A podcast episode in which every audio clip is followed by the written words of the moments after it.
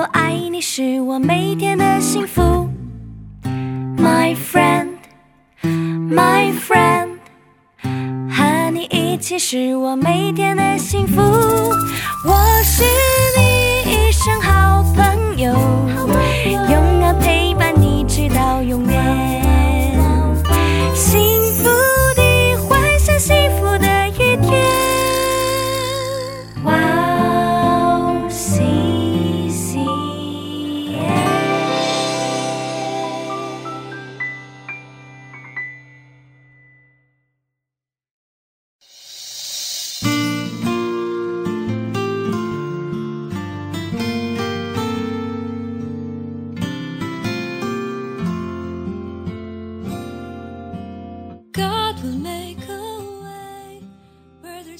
因为那进入安息的，乃是歇了自己的功，正如神歇了他的功一样。亲爱的听众朋友们，祝你平安，我是主持人海娜，很高兴在指引这栏目中与大家相约，在主内祝福每一位听众朋友。这个世界需要安息，忙碌的世界不会给人休息。让我们不断的工作，并要我们坚持下去。安息需要的是勇气，应该从这个世界中退缩，要选择不一样的道路，要仰望世界所不能给的安息，要进入那神里面，因为在它里面有真正的安息。进入神怀里的，将能享受神赐予我们的安息。将会享受到任何东西都不能妨碍的安息。我们先去听一首诗歌，赞美之泉的《住在你里面》，然后再回来。我们待会儿见。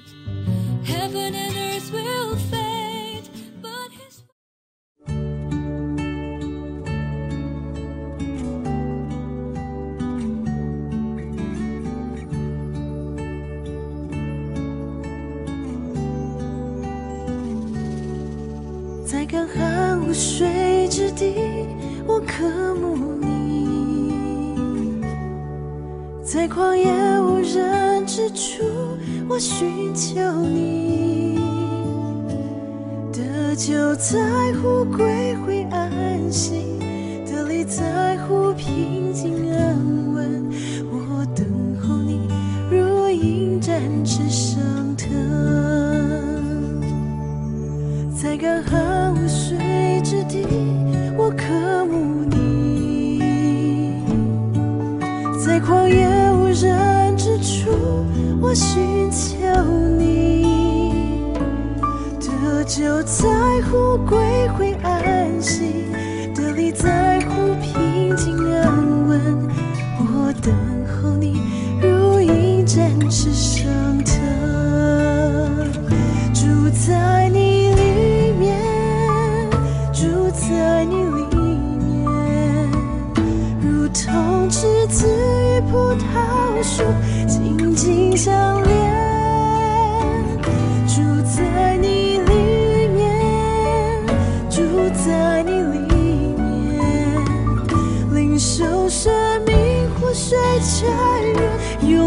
枯竭。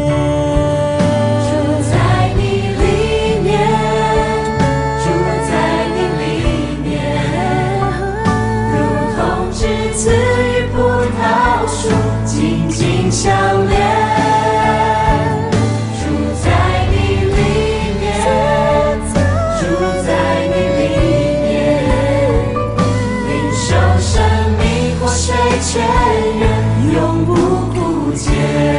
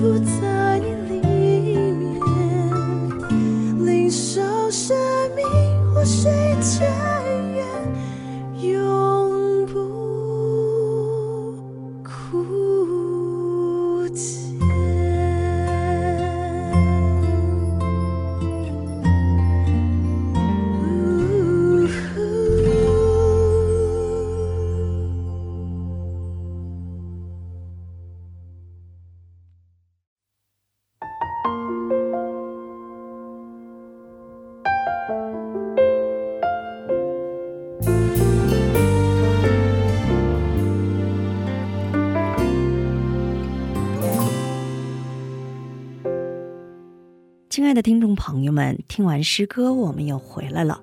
感谢你们守候这个时间来聆听指引。今天呢，以诗篇八十五篇八节的经文来打开指引。我要听神耶和华所说的话，因为他必应许将平安赐给他的百姓，他的圣民，他们却不可再转去忘形。我们一起来聆听今天的指引，听很重要，请马上来，我们的船撞上了冰山。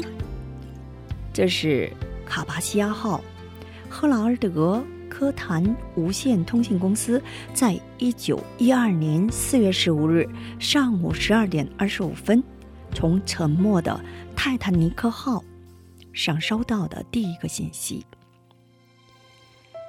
就这样，卡帕西亚号抵达灾难现场，成了救七百零六人生命的第一艘船。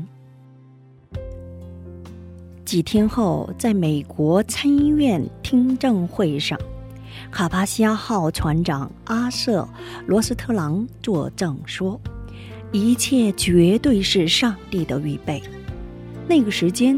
无线通讯员正好在自己的船舱里，也不是工作时间，脱衣服的时候就听到了。大概十分钟后就睡着了。如果真是这样，谁也听不到这条信息了。听是很重要的，特别是听神的话语更是如此。记录诗篇八十五篇的克拉子孙们强烈劝告：要听好，并要顺从。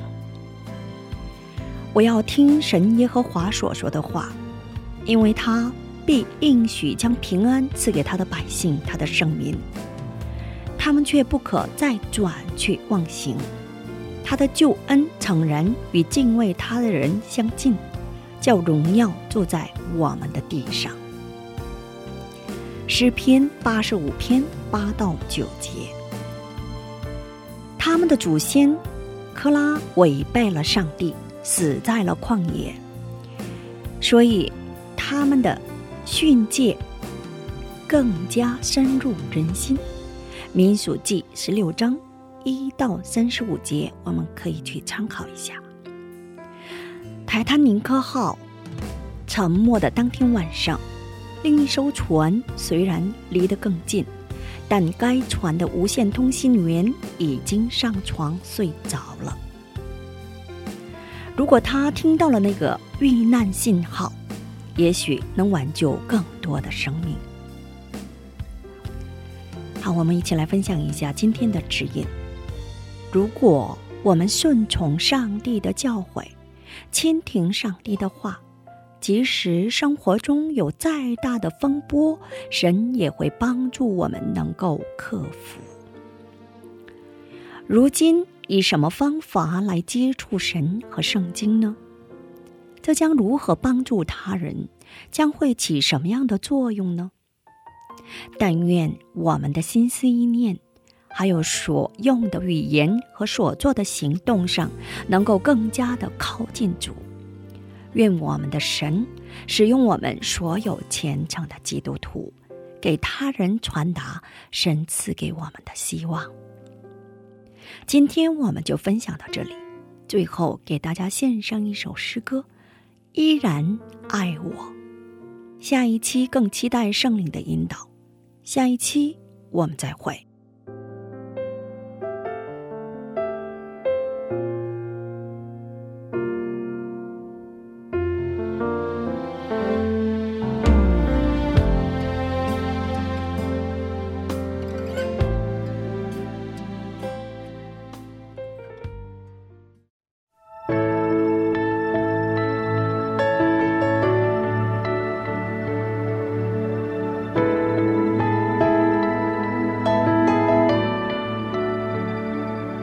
有时候我不明白，为何苦难在生命中？